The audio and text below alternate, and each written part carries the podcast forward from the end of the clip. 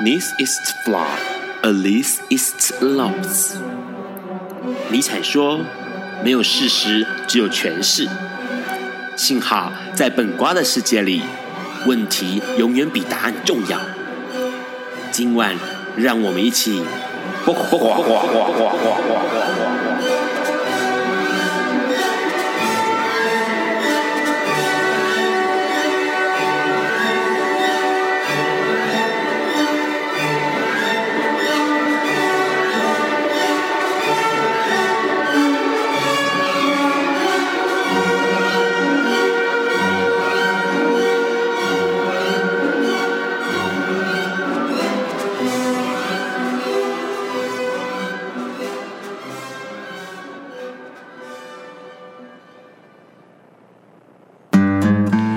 各位听众朋友，大家晚安。今天是二零一六年的六月十六号，礼拜四，现在是晚上九点钟。你所收听到的是不挂笨瓜去 Life 直播。这个礼拜发生了很多重要的事情，所以呢，Ron 必须要讲快一点，因为太多事情需要被我们讨论了哦。第一个事情比较有趣的是，六月十五号呢，这个威廉王子登上了同志杂志的封面哦。这个同志杂志是英国的一个同志杂志，叫做《态度》哦。那这个他在五月的时候呢，就邀被受受邀去这个杂志拍摄封面。那这是其实是。皇室，英国皇室的一个非常非常新的一个记录，一过去从来没有人这样过。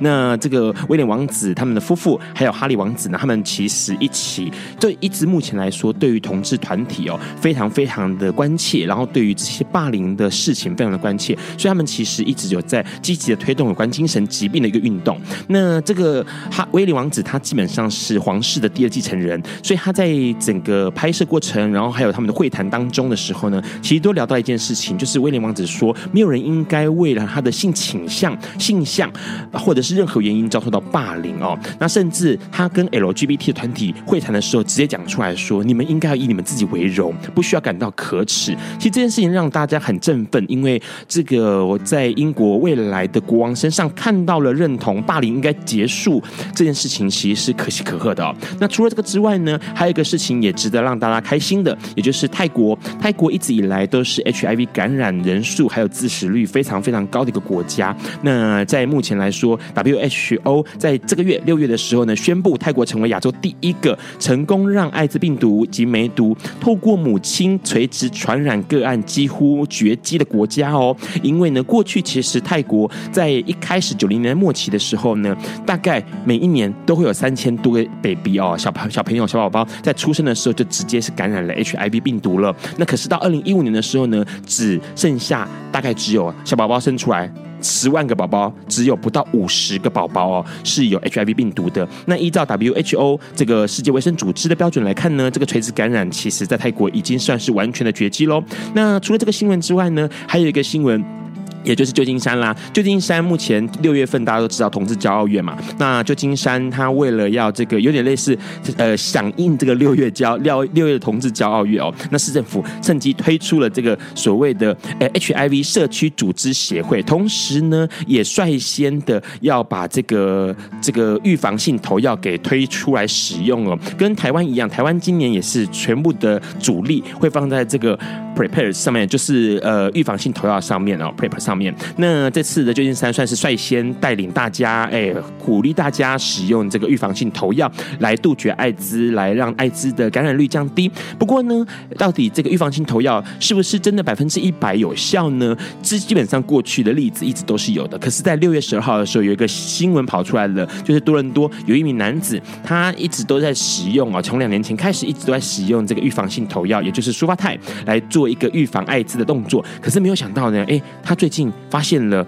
他感染了 HIV 哦，那这种情况之下，透过检验、透过了解之后，发现到原来他的这个感染到的病毒呢是比较强行的哦，比较特殊稀有品种的这个病毒种株种哦，所以说让他感染到了 HIV 病毒。换句话说，其实预防性投药是可以百分之九十五、九十到九十五的的成功几率可以预防 HIV。不过最有效的方式呢，还是一样的，可能就是除了这个预防性投药之外呢，保险套也许还是非常非常重要。虽然它传统。但是问题上还是非常重要的一个环节哦，预防 HIV 的环重要环节。那除了这个之外，还有一个新闻，就是之前大家闹得沸沸扬扬的查理辛啦，查理辛因为感染艾滋，所以呢，这个整个淡出演艺圈嘛，哦，大家还是不断的抨击他。那不过呢，查理辛最近复出了，复出的同时呢，他也代言保保险保险套啊，代言保险套来倡导这个安全的性行为哦。那这个查理辛他其实。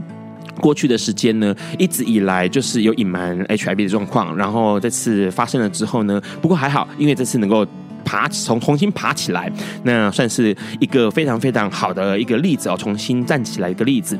那这个之外呢，当然就要讲到今今天新闻里面最让大家值得关注的了。其实讲到 HIV。的情况有一个事情，可能大家要先了解一下。有一个姐姐，因为她的弟弟死于艾滋，所以她设立了一个同志夜店。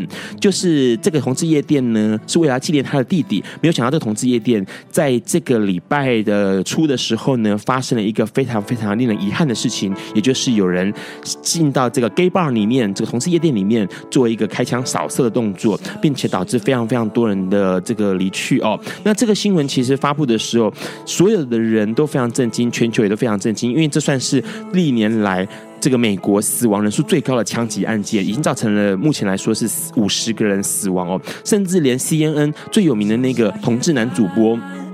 安德森库珀，他在播报新闻的时候呢，他都是落泪在报这个伤亡的名字的哦。因为其实这件事情让大家非常的遗憾，而且呃很多人会不理不解为什么这个枪手要这么样做。那甚至有些人有些新闻的讯息指出这件事情，因为这个枪手好像他自己本身也是一个同志哦。那过去他的手机里面发现他手机里面有装了一些呃同志的交友软件。那软件，天哪，为什么说讲话变成中国的名词？好，交友 APP 好吧？A P P，所以这件事情其实让大家觉得很疑惑，说他明明自己是个同志啊，那为什么为什么他要做这样的动作，做这样子残忍而且是让人觉得心痛的动作？甚至在六月十三号的时候，美国华盛顿的建筑物也降下了半旗的国旗哦，来追悼这件事情。那这件事情其实是让大家觉得非常非常的遗憾的。不过呢，其实马上就有一些团体开始进行反击了，也就是我们大家很熟悉，哎，一直都是很神秘的匿名者，也就是骇客的一个。个大组织哦，全球骇客的一个大组织匿名者，他们因为有线索指指出这个凶手。欧马马丁在生前曾经宣誓效忠伊斯兰国，也就是 IS 组织哦。那这个骇客的这个团体呢，匿名者呢，他们就是在这个血案发生之后呢，他们就立刻哎发动起来了，因为他们过去一直以来就觉得说 IS 这几年这几年来一直对于全世界造成了很多很恐怖的事情，所以他们就决定要趁这个时候来发动一下网络攻击。所以这个 IS 他们的网络就被匿名者攻击了。匿名者用什么样的方式攻击呢？们用大量的 gay 片、大量的同志 gay 片、色情片，去灌爆 IS 的社群网站，灌爆各式各样有关 IS 的的这个账号，而且重点是，这个匿名者他们也在 IS 的这个支持者的推特上面有两百多个账号上面开始贴出“我是同志，我骄傲”的这样的留言哦，算是一个反击。那当然，匿名者他们说啦，他们说他们这样的举动并不是要羞辱伊斯那个伊斯兰国伊斯兰教徒，不是要羞辱穆斯林，他们只是希望能够惩罚恐怖分子。那除了这个之外，还有一件事情，其实让 Ron 很心痛，也很难过，因为在这件事情发生之后呢，美国加州有一位牧师，这个沙加缅度的一个牧师哦，他居然在他的布道大会上面说：“哎。”这个五十个人死亡这件事情啊，真的是算是什么大快人心，有助社会哦。因为他就说，他说一件事情，他说他觉得这件事情，呃，五十个恋童癖被杀会不会难过，或者是说五十个极奸者死去你会不会难过？他说他不会，他觉得这很好，他觉得这个对这个社会有帮助哦。而且他是真正是他认为哦，佛桌佛州的这个奥兰多今天晚上可以更安全了。哇塞，他这个布道大会发布在 YouTube 上面呢，其实遭受到立刻很多人的攻击，而且虽然说马上就下架了，但是问题是，不管是男女同志啦、双性恋，甚至跨性别组织的一些团体啦，还有当地官员，不断的抨击说，怎么会有个牧师发表这样仇恨的言论呢？那当然，这个沙加缅度市长他又说，这是他个人牧师的行为言论哦，不反映基督徒的价值观。那当然，这件事情也是让大家觉得很遗憾的。今天其实，呃，笨瓜秀的来宾呢，会来来了一位非常非常厉害的这个关于宗教。的、关于呃基督教的、关于各式各样宗教的一个了解的一个朋友。那他会跟我们聊一聊今天的新闻到底怎么回事，而且重点是，是不是基督教基督徒们都这么样的不喜欢同性恋同志呢？待会我们先来听听看，哎，待会听这个好听的歌曲之后，我们再来聊。这是五月天的小时候。有一天，亚里斯多德在河边洗脚，他看了看身边的学生，将脚抽出水面，再踏入河中，说：“此水已非前水。”另一位古希腊哲学家赫拉克利特也说：“人不能两次踏入同一条河中，因为无论是这条河或这个人，都已经不同，就如同历史上的今天。”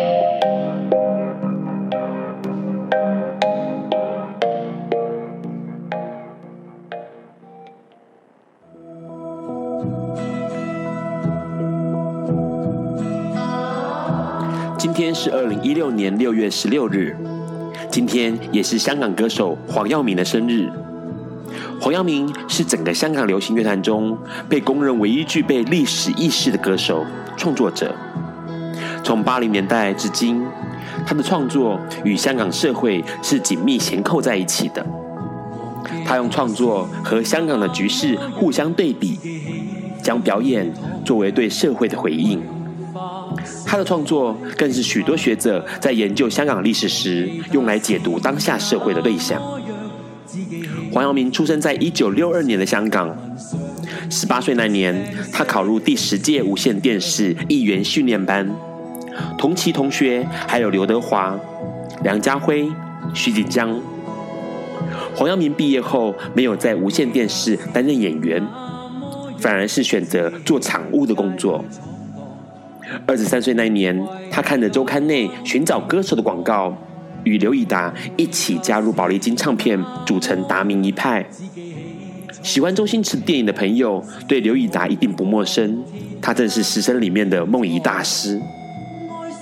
黄耀明在九零年代到达巅峰，一九九五年的《春光乍泄》不仅是经典代表作，更是当时许多同志心中不二国歌。多年来，黄耀明一直坚持自己的音乐和个人风格，在华语乐坛地位相当崇高。他雅俗共赏的音乐不仅是台港歌手的模范，他对音乐的要求更让许多制作单位体验深刻。填词人林夕就说过，黄耀明是第一个，也是唯一一个主动把他的歌词退回的歌手。黄耀明出道至今，对香港非主流音乐界影响深远。他的音乐影响了何韵诗、陈珊妮、林宥嘉等歌手。不少歌手坦言，黄耀明在精神上和音乐上的支持与提醒，对自己的创作和音乐态度产生了莫大的改变。二零一二年四月二十三日，黄明在兜兜转转达明一派演演唱唱会中，唱完了《忘记他是他》以及《近色》两首歌后，在舞台上向所有人出柜。隔年，他因为看到香港的反性倾向歧视法立法咨询未能落实，他连同何韵诗以及立法会议员等人，建组了同性恋平权组织“大爱同盟”。用自身与娱乐圈的力量发起了社会运动。对黄耀明而言，参加社会运动可以有很多种不同的方式。黄耀明说：“我们想要改变社会的时候，有人在议会争取，有人在街头争取。那文化呢？艺术呢？在他的观念中，社会需要不同板块领域的人互相合作推动。艺术和文化有时能让人反省沉淀。”有时能打气、推波助澜，或者抚慰失落的心灵。文化和艺术是可以让社会发生一些改变的。二零一四年底，黄耀明因为表态支持雨伞运动，被环亚唱片拒绝续约，他要再回到宝丽金唱片。你现在所收听到的是四年前黄耀明公开出柜前所演唱的歌曲《忘记他是他》。在这里我们也祝黄耀明生日快乐。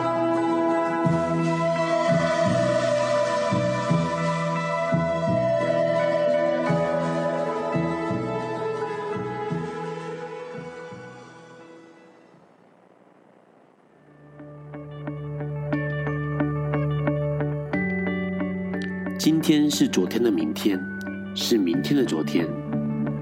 今天可以是去年的今天前年的今天，甚至是历史上的今天。但今天不会重来。你今天过得如何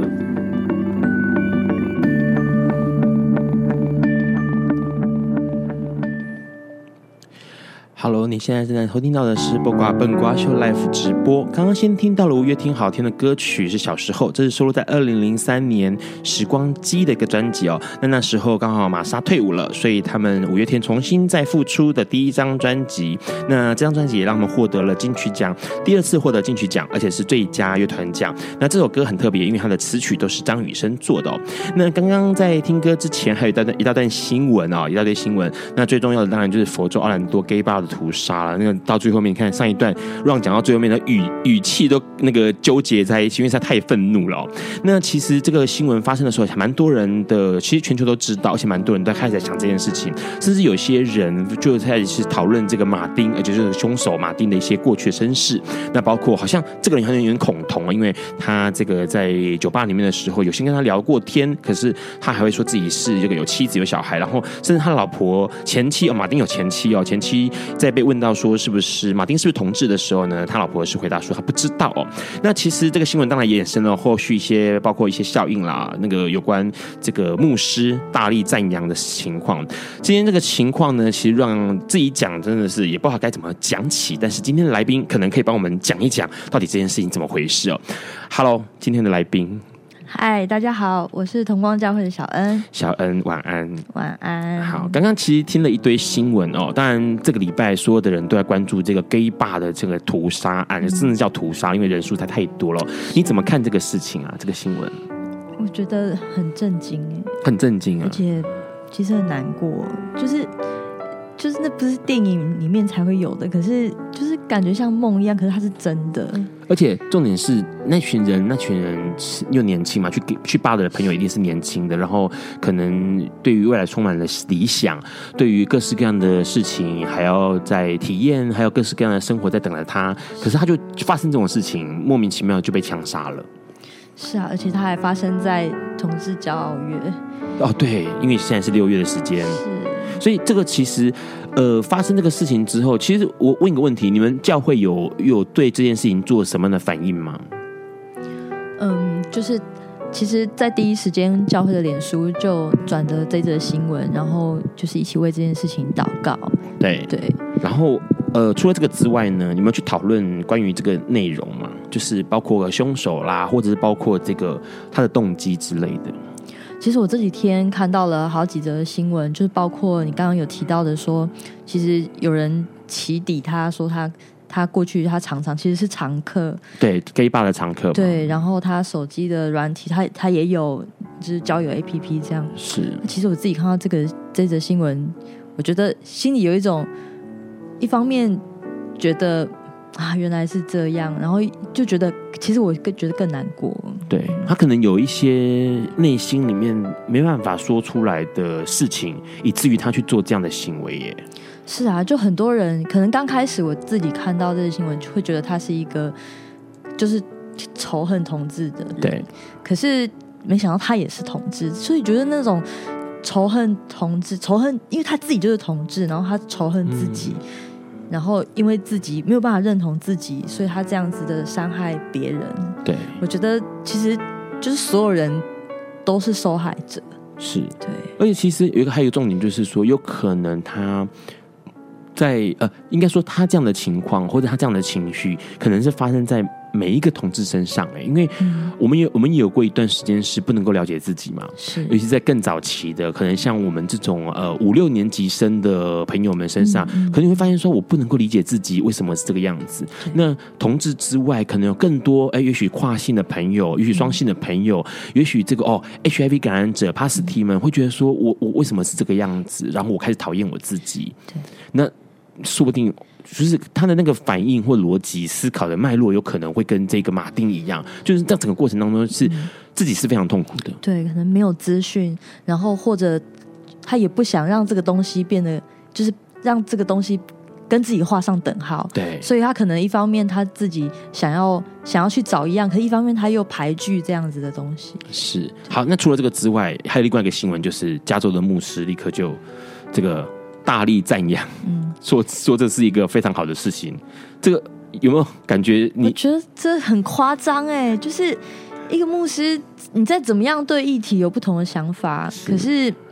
他在他的布道会上，对啊，你到底知不知道？你这样子的话，其实你加深了多少的仇恨？然后，同志就不是人吗？嗯，然后，对啊，到底，或是说异性恋里面就没有这样？就譬如说他他所讲的那些事情，这些事情只有同志身上，就这个这样子的一个现象，其实不见得。这可能是一个人类共有的现象，或是，或是我觉得同志常常很很莫名的要承担是人类社会目前所无法解决的一切，然后都是同志的错。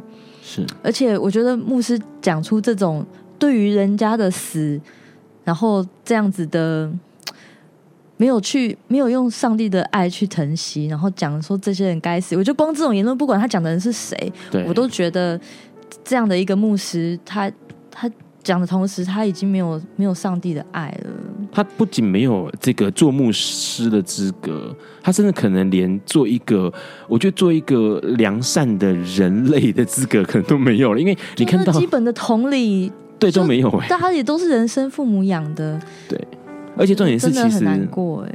对，而且重点，刚刚你提到同理这件事情，小恩刚刚提到同理哦，其实，在刚刚有提到说，CNN 的主播安德森库伯，他那时候在报的时候，其实那段新闻，如果假设朋友们家里面有 CNN，看到那段新闻，其实很震撼哦，因为其实安德森库伯他他用一个方式来快速的追掉这当时只有四十九个人呐哦，四十九个过世的人，那包含那个马丁，因为马丁当场就被警察枪杀掉了嘛哦，所以是四十九个死者，可是有四十八个是这个受害者哦。那那时候他其实做了一件事情，他用六分钟的时间把这四十八个人名一一念出来之外，还简单的讲出了这些人他们生前的简单的经历，还有一个他们的一个比较呃富有生命的、富有回忆性质的一个短述哦。然后他就这个安德森库珀他就说一句话，他说：“我们我们会这样做的原因，跟其他台不跟其他电视台不一样，原因是因为他认为这一切。”四十八的过世人，他们不只是一串名单而已，嗯、那他们也代表的是曾经爱过、曾经被爱的一些人。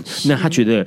当让各位听众、让各位观众们看到、听到这些人的人名，还有他们的事情，是非常非常重要的。我觉得那个东西是对，因为他是用一个他在新闻的立场上面，他有这个空间跟平台嘛，那他去做一件事情，就是他用这个方式来追掉这件事情。是对，所以今天其实呃，Ron 在笨瓜秀上面邀请了刚好是小恩，小恩他基本上同光教会的朋友，那想要请小恩带领我们大家简单的呃短暂的，但是却意义深。很远的追悼一下这些朋友们，就是因为虽然我们不认识他，但是问题是陨落的生命对每个人来说是何其的心痛，跟何其的珍贵。那我们请小恩为我们大家做一个呃简单的祈祷跟简单的祝福。那待会我们的节目再继续。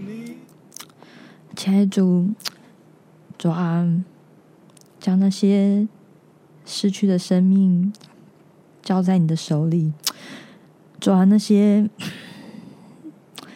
那些恐惧，抓那些伤痛，那些破碎，抓那些眼泪，抓都求你的圣手来承接，抓求你让那些失去的朋友们，他们能够在你里面享有真正的安息，抓求你也特别安慰他们的亲朋好友们，抓愿你的爱，抓与他们同在，抓求你让。让这些在生命里面共有的那些很美好的时刻，主要可以永活在那些爱他跟被爱的人的心里面。主要也将这个世界的这些黑暗，主要再一次的求你交托在你的手里面。主要求你的爱能够能够光照每一个黑暗的地方。主要因为。光进来，黑暗就不在。主要，你知道这个世界有多么需要你的光。主啊，求你的爱与我们同在，永远长存。谢谢你这样子祈祷，是奉靠主耶稣基督的名。阿门。且停下你的脚步，在我怀里安歇。刚刚这首歌是《抚摸》专辑里面的《抚摸》这首歌哦。那这首歌其实是一九九七年的全球第一张华人同志创作音乐专辑。其实刚刚呃，Ron 会请小恩带领大家做一个祷告。其实 Ron 本身并不是基督徒，那基本上是一个呃，对于所有宗教都有兴趣，但是对所有宗教都保持一个怀疑的态度在看做宗教的一个人哦。那可是问题是会希望那么做的原因。是希望让大家能够去了解一下这件事情对大家的伤害有多大，对于全球的每一个人的伤害有多大，不可不只是同志哦，那。再回来刚好，哎，这首歌就很符合那个心境哦。他是希望能够让自己用这个最深的感情来抚平一些，也许是伤痛的心，也许是旷野的心。那其实抚摸专辑很有趣，因为当时在一九九七年的时候，台湾的同志运动爬到一个算是一个小巅峰的状态。那那时候出了全球第一张华人同志专辑。哎，小恩有听过这张专辑对不对？对，这个是你选的歌曲。是我大学有一段时间。大概跟我同学，我们每每晚都会放这张专辑来听，然后听到天亮。你们是这样不睡觉吗？还是在赶赶读书考试？没有，就是聊天，就是漫无漫无边际的聊着。对对，而且这张专辑比较特别的是说，他的制作人有像有肖福德、郑小刀或张四三，就是后都是后来很有名的，对很有名的制作人。那当时候他们这些制作人就发起了这样事情，是邀请很多朋友们来做创作，然后同时呃录唱，然后变成一张第一张的华人专辑。那之所以会聊到这个专辑，比较有趣的是，因为这个专辑它的一个总筹哦，就是总最重要的那个总筹人哦，总统总统筹人哦，是一位叫张。张茂珍的牧师，那这个张茂珍牧师呢，其实他也很有趣哦，因为其实张茂珍牧师他在这个呃。呃，过去哦，曾经在伴侣盟有一场演讲，是请张茂珍牧师来聊《抚摸》这个专辑它的历史意义哦。那当然，为什么要我也邀请张茂珍牧师来聊这张专辑？因为重点来了，重点是因为张茂珍牧师他自己是这个专辑的总统筹人，总统筹人之外，张茂珍牧师又是后来创立了同光教会的重要的牧师，因为他这个在还是个学生，他那时候还是个学生，就是当统筹的时候还是个学生，对，对。然后重点是在这个伴侣盟的这个讲师。介绍里面就写到说，张茂珍牧师他在台湾运动，哎，同志运动起步的九零年代呢，他不仅是在政大政治大学创立了这个路人甲同志社团，那同时也在也跟这个已故的杨雅慧牧师，还有另外一位牧师之子呢，创立了全台湾第一个同志基督徒教的基督组织，叫约拿契团约拿丹团契，然后隔年呢就成立了这个同光同志长老教会。那所以其实。哎，就有跟小恒有关系啦，因为这个是同光教会的事。对，这是同光早期的历史。对对，同光一九九六年成立，一九九六年成立，现在已经二零一六，所以是二十年了。刚过二十周年。对，我好像五月五号，对不对？对对对。对，所以当当初同光呃教会一开始的时候，你就在了，还是后来、哦？没有，我二零零四年的时候去同光。嗯哼，那之之前的事情，你跟我们聊一下，说同光当时为什么会有想要创立这样的一个教会？嗯就其实，虽然你看当时其实同志运动已经非常蓬勃了，可是其实，在教会里面，这个议题就跟现在一样，还是不大能讲。不是不是不大能讲，是不能讲。是，所以同志们基本上，你看那时候可能大家已经会上网络，在 BBS 上有很多可以取暖、互相聊动，可是，在教会里面。根本没有。那这群这群朋友们，他们在网络上相遇，然后由杨友会牧师来号召大家。那要不我们一起组一个团契好了？因为其实我觉得，对于同志来讲，是大家会很很渴望可以有更深的互相的支持。对，所以同光的成立，其实是在台湾也是一件 很很挑战的一件事情，但是对于同志基督徒来讲，却是很重要的一步。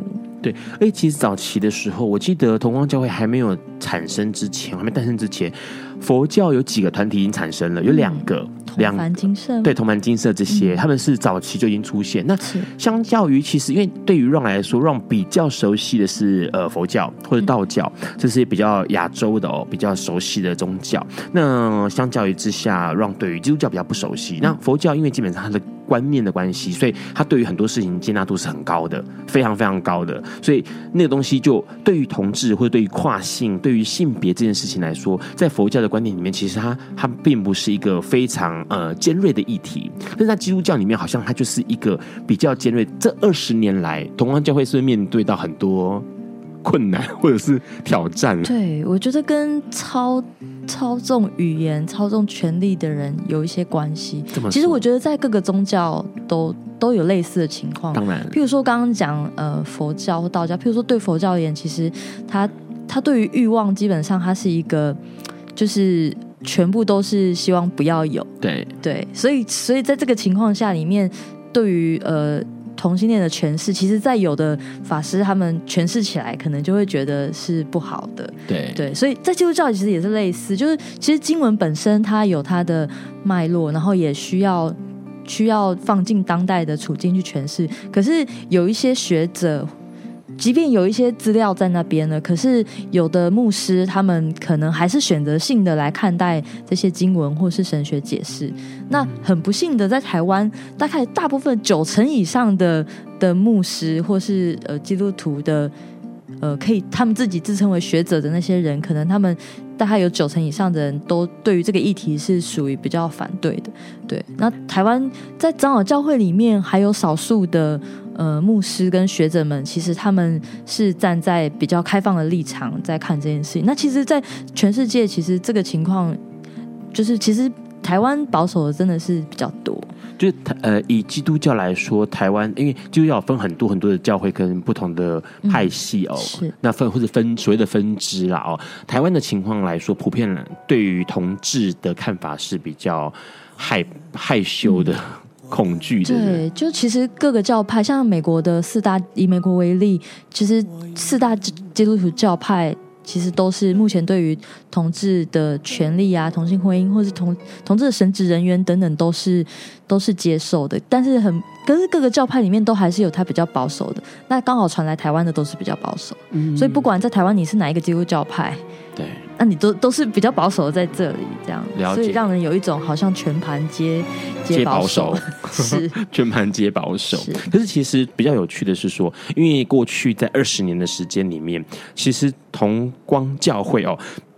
做了一件事情，因为他们基本上一直在努力的要要算是争取同志的平权。其实，在当初张牧张茂珍牧师在创立了这个同光教会之后呢，他其实在美国念书的时间啊，他二零一零一年到二零零二年的时候，在这个全球最大同志基督徒教派大都会社区教会里面呢，他不仅继续的呃工作跟吸取经验之外，他还行出了一个对于用基督信仰行动。来争取同志平权的一个神学观，还有一个新的这个他的策略哦，所以后来的同光教会就越来越清楚他的工作跟他的脉络，跟他需要推动的事情。那当然，我们待会要请小恩继续跟我们聊这些关于同光教会、关于神哦、关于上帝、关于主的各式各样的事情。那在这个之前呢，我们先听张国荣这首歌，这首歌非常非常有意思，因为他讲的是我如何认识自己，如何爱上自己。张国荣的歌可以告诉你答案。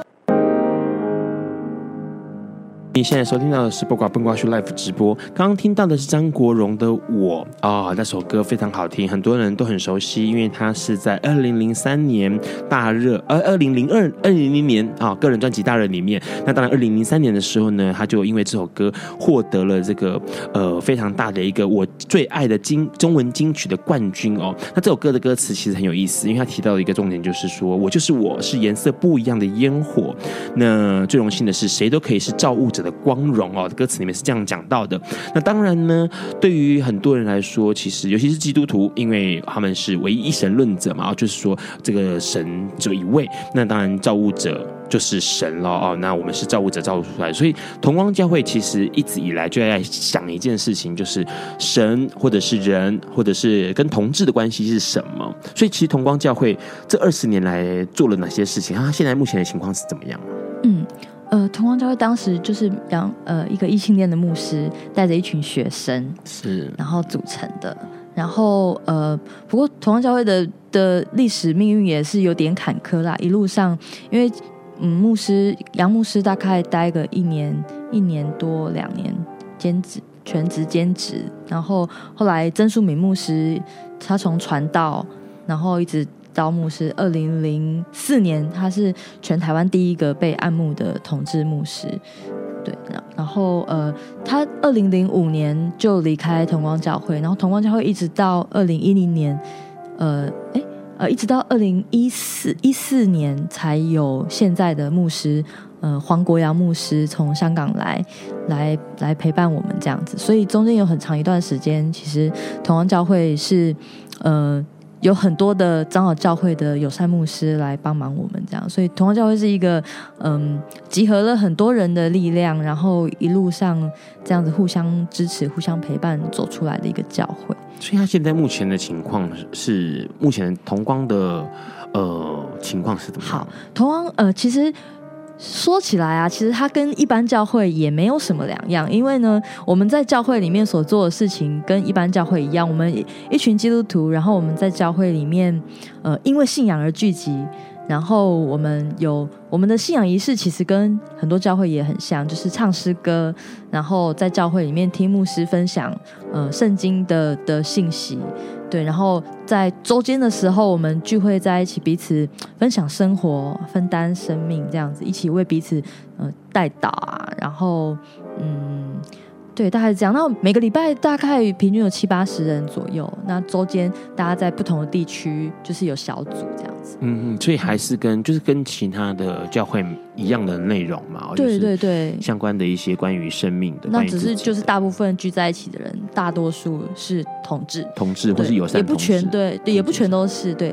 嗯嗯嗯。所以呃，比较有趣的是，因为我听过 Ron 这边听过很多朋友是基督教朋友，嗯、然后他也在自己家里面也是基督家庭这样子。嗯、那可是传统的基督教，或者是说我们比较熟悉的基督教，似乎对于同志这件事情是哎不以为然的，或者是会回避，或者是是会恐惧的哦。那比较有趣的是，因为其实因为想要请小恩来聊一聊，是因为小恩过去的背景，不管是在同你在同光几年？呃，我二零零四年去同光，二零零四岁到现在十二年，十二年。然后你自己过去的，你的你的专业背景是念宗教吗？嗯、呃，对，我念宗教，我宗教系毕业，然后宗教学研究所这样。是，所以你那个有，就是之前我记得你要考一个什么试的？哦，我我本来二零一四年的时候去参加神学院的考试，对，但是因为我是。同光同志长老教会推荐的，是，而且我就是一个出柜的同志，对，所以我当时刚好，呃，长老教会通过了一个牧函，一个反对同志的牧函，刚好那一天通过，所以我就被退报名费。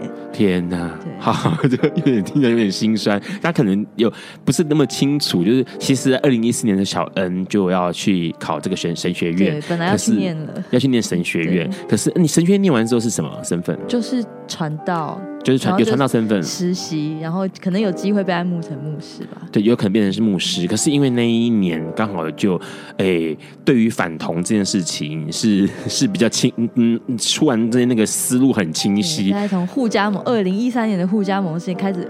真爱联盟互加盟，然后燃烧到二零一四年。对，然后所以小恩就被刷下来，那也不叫刷下来，就直接退报名费，就让你连考念都没有机会哦。那其实问一下小恩，为什么会这么的恐惧同志啊？就是说，对于呃基督信仰里面，为什么对于同志这件事情这么的害怕？嗯，其实我觉得跟大家取得的资讯有关了。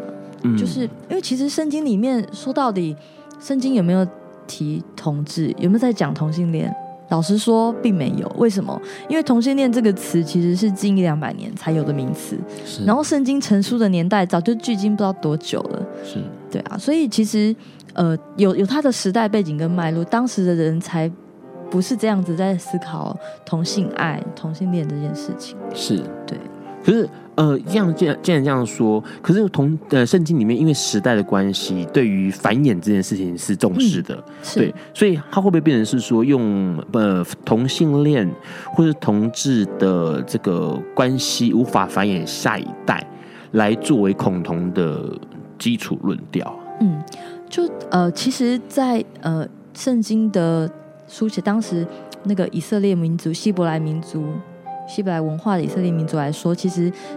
跟华人有点像，在生育繁衍众多这件事情是是民族生存很重要的一个一个依据。在圣经里面，甚至你所有跟生育无关的性，可能都是不好的。对，包括圣经里面有一个人，他他遗精在地上，然后就被上帝击杀了，这样。是，所以你连打手枪就是都不行。你的你的性是要拿来生育的。对对，那所以更不用说你的在圣经里面很多跟呃同性恋。被被拿来放在同性恋身上的，有的他可能是呃对待呃战俘嗯的行为，嗯、或是异宗教里面的跟庙妓的行为，跟宗教异宗教的宗教仪式仪式有关的，然后对，还有这些异文化里面的行，所以其实你会发现都是。别人的别人的宗教，别人的文化，那对于当时以色列他们，他们要巩固他们名，他们觉得他们自己是上帝的子民，是圣洁的，所以要特别这样子区隔。哦，所以有当时的脉络，而且其实过去在讲了很多圣经里面的东西，其实现在也不是所有基督徒遵守啊。譬如说，呃，圣经里面有规定，衣服你不能够穿呃超过一种以上的质料的。我一听呢，说不能超过穿超过一周，没没有零的鱼。然后有蹄的动物是不能吃的，但是什么呃鳗鱼饭吃不吃？现在还是吃猪脚饭？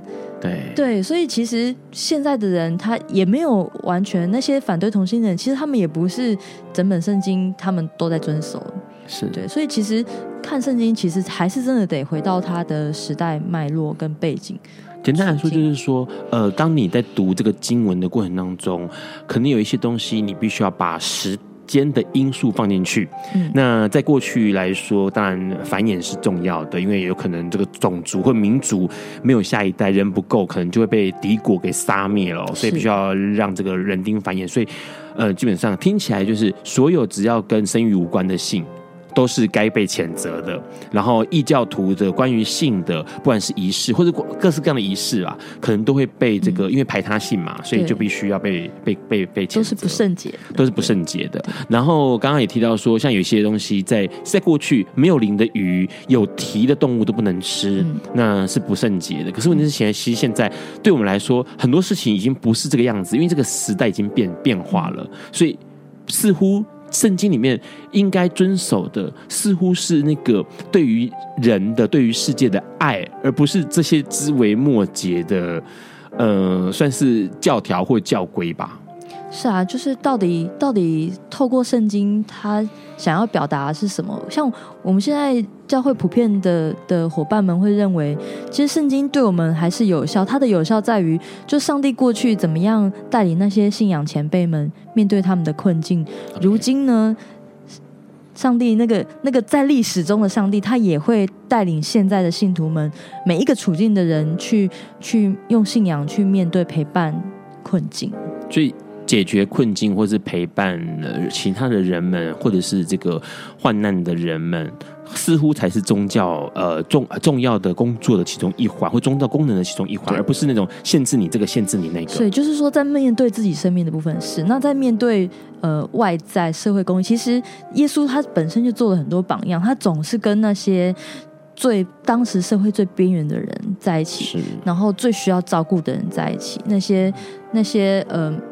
那些呃妇女啊，是，然后呃那些生病的人，是，那些在社会最底层会被大家谴的税吏啊，是对，所以就是其实耶稣总是坐在那些人身上，甚至被别人就是一起觉得啊，你们这些人都乱七八糟，他也觉得 OK 啊，这样子。对。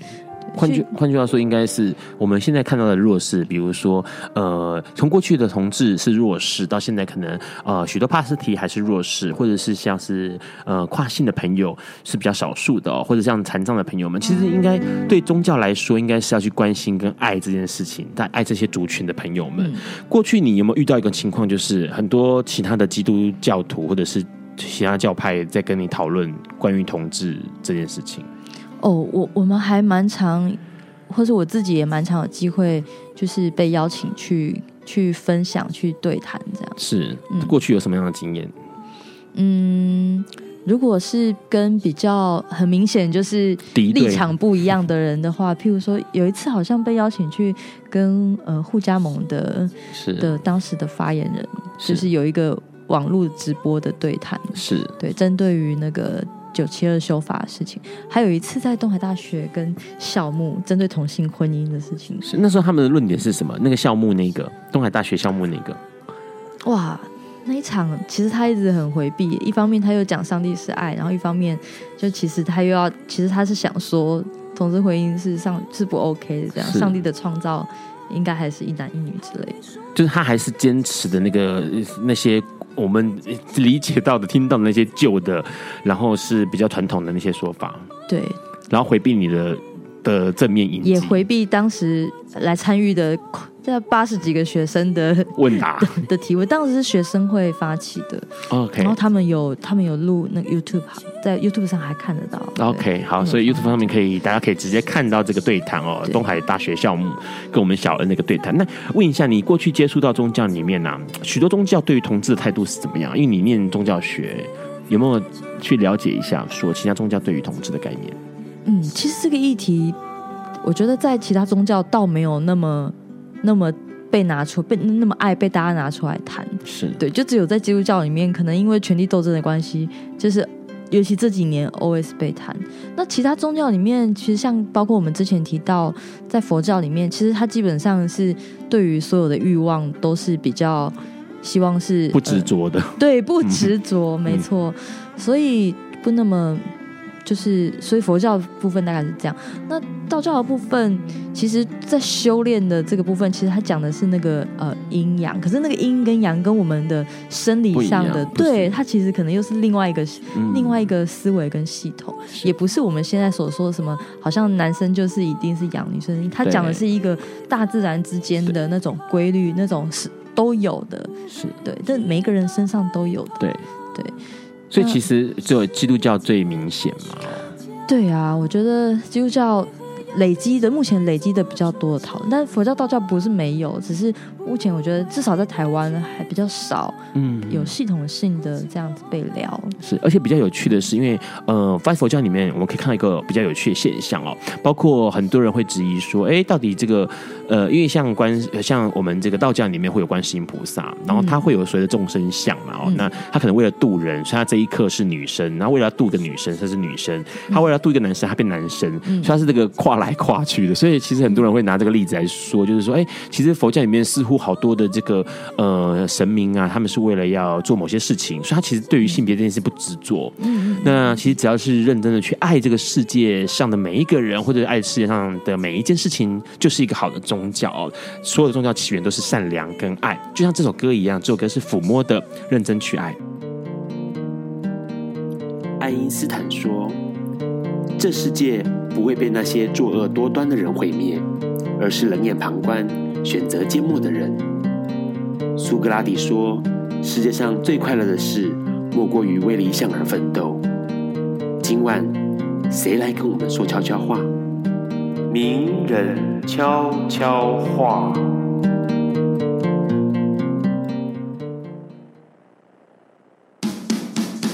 各位朋友，大家好，我是春美。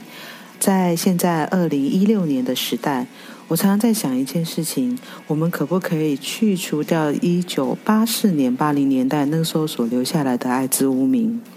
为什么要这么做呢？我在想的是，整个社会大众对于艾滋应该有新的、更多、更完善的资讯进来。可以对感染者们可以有更多的关怀的面，可以在这个整个社会氛围可以变成是更可以讨论艾滋，更可以看见艾滋，更可以理解艾滋的一个氛围。而感染者的朋友们呢，也可以在这个时候开始好好的看待自己。如果身为一个艾滋感染者，我怎么样跟艾滋共处？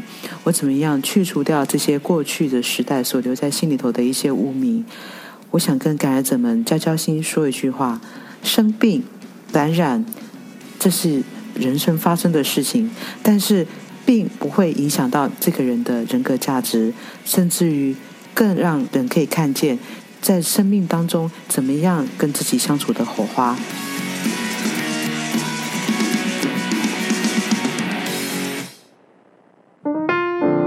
Hello，你现在正在收听的是《八卦笨瓜秀》Live 直播。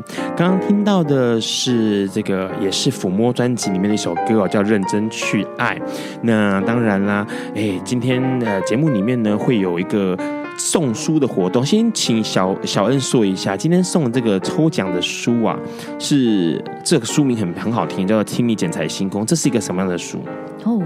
呃，这是我们同光二十周年的的呃新书。我们在二零零一年的时候，其实就出版一本呃《暗夜中的灯塔》，然后呢，它应该是华人世界里面第一本，就是集合了呃同志同志的呃教会的呃历史、神学跟生命故事的一本书。是对，那当时帮助了非常多人，包括我。对，然后经过了二十年，其实我们重新的整理这些呃教会的历史，是，然后呃包括这二十年来参与的同志运动史、台湾呃婚姻平权的观察，然后呃我们也收集了大概二十几篇的生命故事，LGBT 都有，然后有同志父母的，然后呃也有呃很多直同志的。呃，职人牧师的的那些呃鼓励啊、勉励这样子，所以这是一本集合了我们二十年精华的一本书，而且好像因为是为了就是算是二十周年的一个纪念专书，嗯，所以它的这个发行的是是已经出版了，对不对？在书架上面都看得到。对，五月一号的时候就就出版，你各个网络书店啊、呃博客来啊等等的这些网络书店，甚至电子书都有。OK，最近电子书都有，就、嗯、是在基本书房出的嘛。是的，好，谢谢橘子。对，因为这个其实很多台湾的同志书都是基本书房这边来大力的帮忙哦。那当然，这本书其实很重要，因为它记录了非常非常多关于台湾同志。关于台湾宗教，尤其是基督教这边对于同志的，然后还有整个的变化，就是有关台台湾同志人权的变化的书，所以它其实是一本非常非常值得收藏的书，因为不管是查资料啦，或者是个人阅读，就是都是很称值得使用。零呃，看那个生命故事，对。都非常，就可能是下一个要去考神学院的那个有志者，好不好？好，今天那个在笨瓜秀里面呢，要请小恩，因为今天这次有蛮多朋友一起来报名要参加抽书的活动哦。那我们要请小恩抽出一位幸运的朋友，因为这个书哦成本很高，小恩说书很厚，七百多页，对，七百多页，只能够让一位朋友获得这本书。那我们看看今天的得奖面，得奖的是。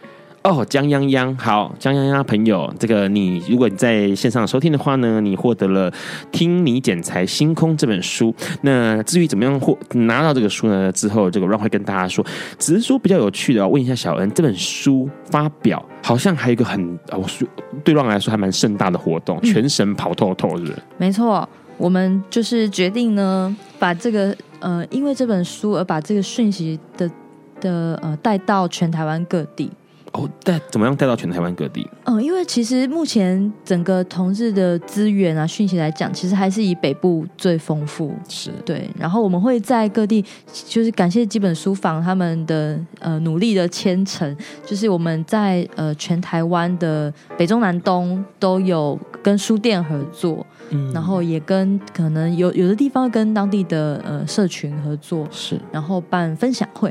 办分享就是呃新书的分享会对，对了，新书分享会。所以呃出现在这个各地的地点的人会有谁？就是牧师们，还有同光的朋友们，是不是？呃，主要是呃基本书坊的伙伴.然后呃作者书的作者们。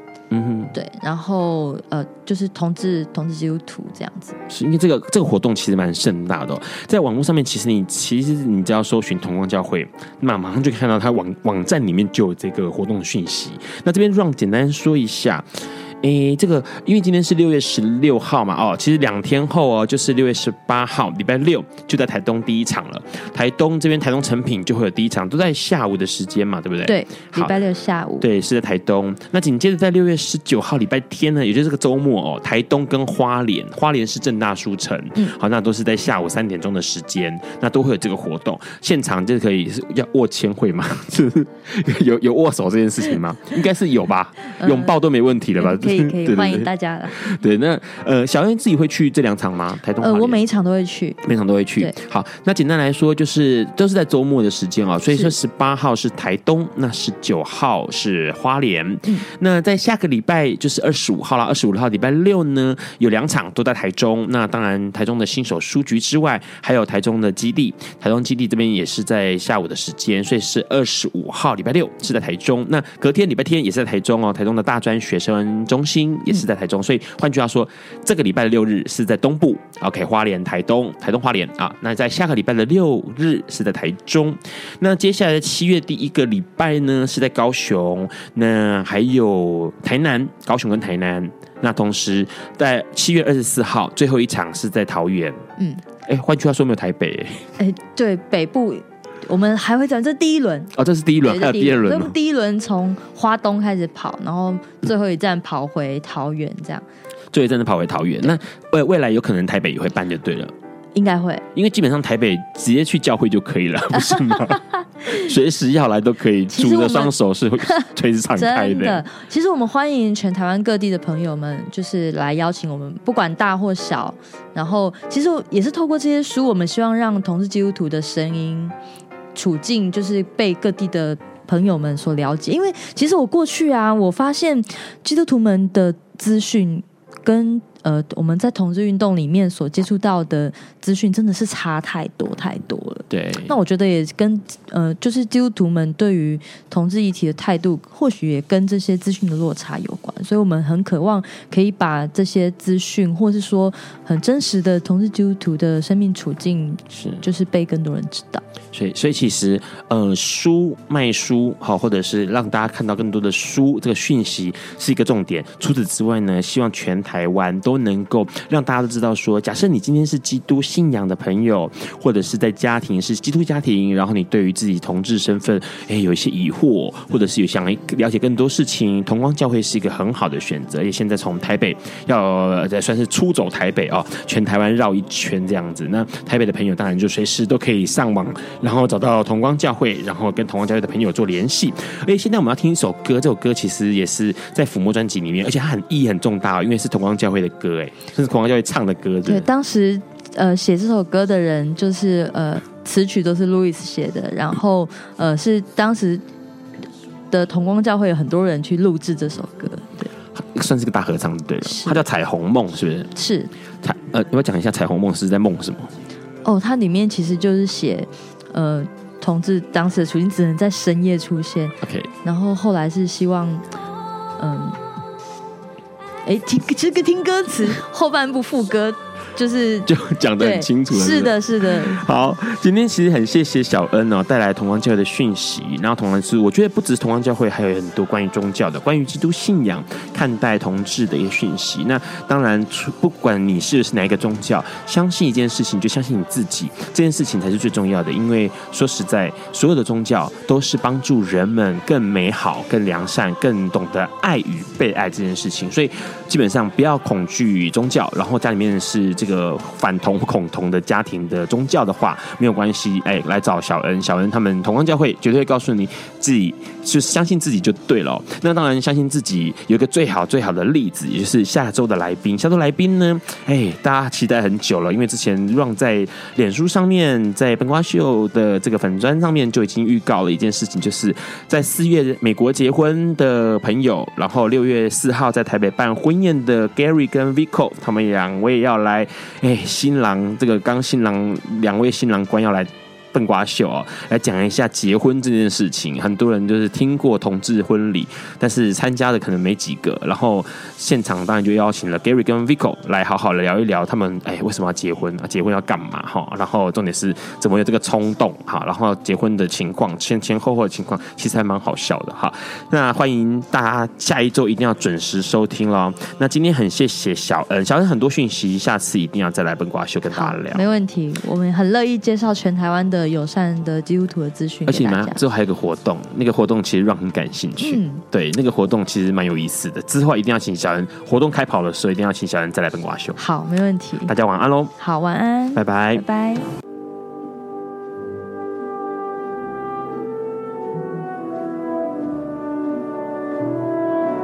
以上节目不代表本台立场，感谢路德协会与中华电信协助播出。